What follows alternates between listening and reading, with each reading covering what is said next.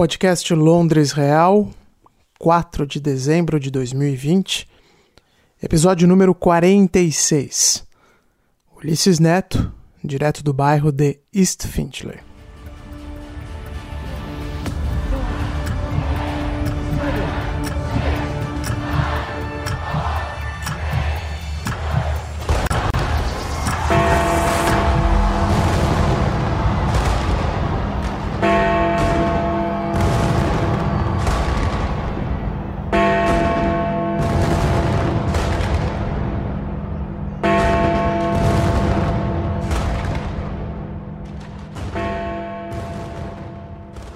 Todos os anos, milhares de pessoas se reúnem na margem norte do rio Tamisa para acompanhar a queima de fogos do Réveillon. Você certamente já viu as imagens do show pirotécnico ao redor da London Eye, a roda gigante que se tornou o ícone da capital britânica. É engraçado como algo que causou tanta controvérsia acabou se tornando parte indiscutível da paisagem londrina.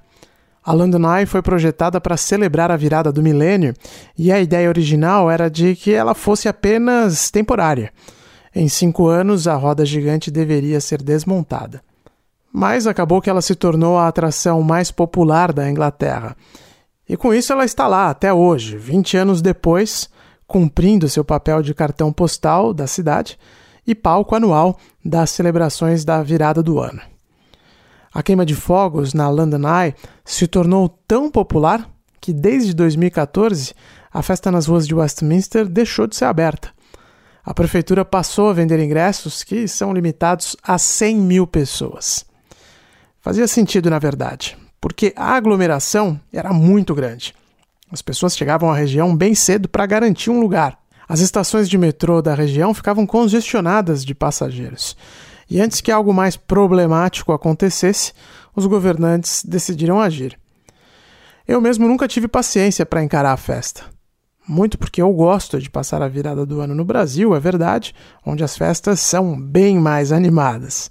Para mim, não tem lugar melhor no mundo para se estar no dia 31 de dezembro. Mas também porque é onde está a maior parte dos meus amigos e familiares, é claro. Então é uma opinião enviesada, sem dúvida alguma. Só me arrisquei uma vez no Réveillon de rua daqui. Já nem me lembro mais o ano, mas fiquei ali em Primrose Hill. É uma espécie de um morrinho em um parque muito charmoso da cidade, em que é possível ver de longe a queima de fogos em Westminster. E mesmo assim, foi um programa de gosto muito duvidoso, preciso confessar. Lembrem-se que nessa época do ano normalmente está fazendo muito frio e chovendo. Logo, aquela foi uma experiência única em todos os sentidos. Acontece que 2020 não foi um ano normal. Londres não teve eleições para a prefeitura como previsto. Londres não teve carnaval em Notting Hill. Londres não teve o tradicional torneio de Wimbledon. Londres não vai ter queima de fogos na London Eye. 2020 já começou de maneira complicada, né, para ser honesto. O último ano da década não seria fácil de qualquer maneira para os britânicos por conta do Brexit. Quem acompanha esse podcast desde o início vai se lembrar do episódio número 1.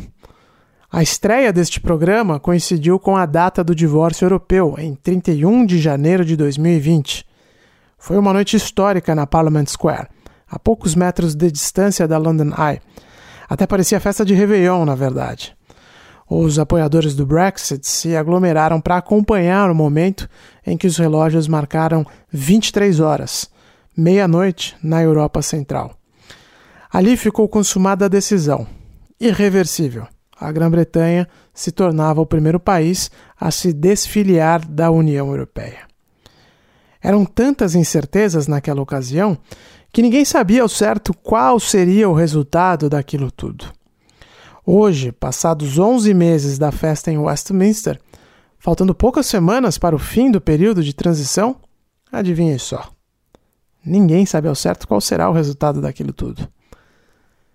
Mesmo sendo um repórter com alguma experiência na profissão e que aprendeu nos plantões da vida que o inesperado está sempre a um segundo de acontecer, imaginei naquele momento que o ano seria focado nas discussões sobre como materializar o Brexit Porque se a decisão era irreversível e o apoio popular era indiscutível para a separação, o normal seria que o gabinete conservador passasse os meses a seguir focado em tirar um melhor proveito da situação toda. Claramente não seguiu o conselho de Oscar Wilde, que certa vez disse o seguinte: esperar o inesperado mostra um intelecto totalmente moderno. Porque àquela altura, a China já estava sendo atingida por um vírus desconhecido que viraria de cabeça para baixo os nossos cotidianos. Duas semanas depois daquela festa toda do Brexit na Praça do Parlamento, o mundo seria apresentado oficialmente ao SARS-CoV-2. Me parece relevante fazer uma retrospectiva do que aconteceu de lá para cá, porque a verdade é que ainda estamos vivendo o momento mais difícil do planeta em bastante tempo. Provavelmente o pior momento da humanidade desde a Segunda Guerra Mundial. Posso dizer que vivi muito em 2020, ao passo que também não vivi praticamente nada em 2020. Foi quase um ano dentro de casa, evitando as pessoas na rua, pensando em como fugir de uma ameaça invisível. Foi em meio a toda essa loucura que estamos enfrentando, no entanto, que pude sentir na pele o que a rainha Elizabeth II representa para a Grã-Bretanha. É muito complicado para nós que nunca vivemos a monarquia no nosso país, nem temos família real de verdade, felizmente, desde que a República foi proclamada. Então é muito difícil entender a função dela na prática, o que a família real representa. Sem dúvida alguma, é algo muito peculiar aos países que ainda cultivam essa tradição. Até difícil de explicar mesmo. Toda vez que me perguntam sobre a relação dos britânicos com a família real, sempre fico com a sensação de que a minha resposta não foi à altura do questionamento. Invariavelmente digo que a função principal é unir o país, servir a uma coesão social que é inerente ao povo britânico e a quem decide adotar essa ilha como lugar para morar. E mesmo tendo um viés republicano, pouco afeito aos assuntos dos Windsor, confesso que o momento mais marcante de 2020 para mim foi o pronunciamento da rainha na televisão durante a pandemia. Vejam, a rainha não se manifesta durante o ano. Ela só o faz em seu tradicional discurso de Natal, no dia 25. Ela também fala em algumas ocasiões especiais, como a abertura do ano parlamentar, por exemplo, mas pronunciamento na TV, não.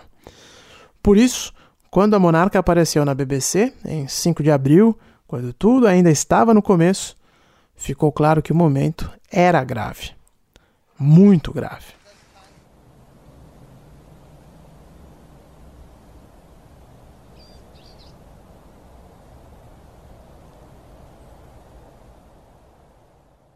I'm speaking to you at what I know is an increasingly challenging time. a time of disruption in the life of our country, a disruption that has brought grief to some, financial difficulties to many, and enormous changes to the daily lives of us all. I want to thank everyone on the NHS frontline, as well as care workers and those carrying out essential roles, who selflessly continue their day to day duties outside the home in support of us all.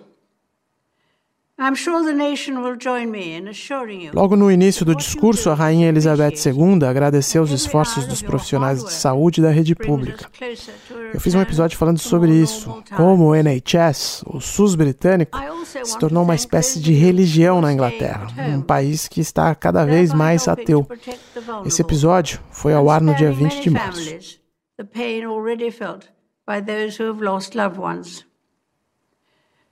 Together we are tackling this disease, and I want to reassure you that if we remain united and resolute, then we will overcome it. A rainha também agradeceu a todos que aderiram à quarentena, respeitaram o lockdown e ficaram em casa. O momento mais marcante do discurso, no entanto, pelo menos para mim, é claro, foi esse. I hope in the years to come, everyone will be able to take pride in how they responded to this challenge. And those who come after us will say the Britons of this generation were as strong as any. That the attributes Espero que daqui a alguns anos todos possam se orgulhar da maneira que responderam a este desafio. E aqueles que virão depois de nós vão dizer que os britânicos dessa geração foram tão fortes quanto os das gerações passadas. Claro, eu não sou britânico de nascimento, mas eu faço parte dessa sociedade e aquele chamamento teve forte impacto em mim. Foi como se a minha avó estivesse me cobrando, como se a minha mãe estivesse me dizendo: comporte-se. Ainda não sou capaz de colocar em palavras o que a rainha representa para o Reino Unido, mas posso te dizer que em um momento de grave crise nacional como este, a presença dela na TV transmitiu algum alento. E mais importante, um senso de responsabilidade para os cidadãos. Comparar um discurso escrito com tanto cuidado nas palavras, proferido com um tom maternal para milhões de pessoas, ao que eu vi e ouvi pela televisão no meu país de origem, chega a ser constrangedor. No país onde eu nasci e cresci, muitos também vão poder se orgulhar da maneira como se comportaram ou como estão se comportando nesta pandemia. Tantos outros, em especial aqueles que deveriam servir de exemplo, como a rainha, vão entrar para a história da forma mais vexatória possível. 2020 é um ano definitivo já sabemos que 2021 também será muito duro. E repetindo Oscar Wilde, é melhor esperarmos o inesperado. Mas termino essa edição com mais um trecho daquela fala marcante da Rainha Elizabeth II. We will succeed, and that success will belong to every one of us. We should take comfort that while we may have more still to endure, better days will return. We will be with our friends again. We will be with our families again. We will meet again. Precisamos encontrar conforto no fato de que, embora ainda tenhamos momentos difíceis pela frente, dias melhores vão voltar. Estaremos com nossos amigos outra vez. Estaremos com nossas famílias outra vez vamos nos encontrar de novo.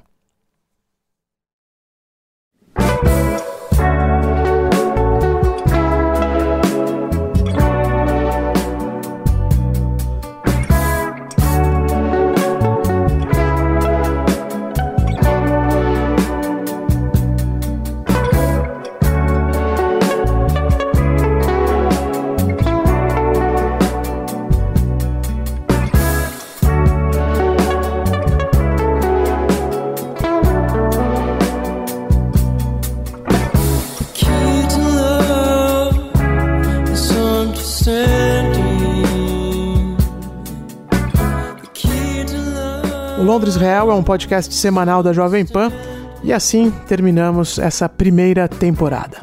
Foram 46 episódios marcados sobretudo pela pandemia, mas que serviram para trazer um pouco da minha perspectiva sobre esse lugar fascinante e controverso chamado Reino Unido da Grã-Bretanha e Irlanda do Norte. Agora eu saio de férias, mas logo menos vamos nos encontrar de novo, como bem disse a rainha. Desejo a todos muita saúde neste momento difícil que enfrentamos e, sobretudo, coragem para enfrentar com grandeza os desafios do ano novo. Até 2021.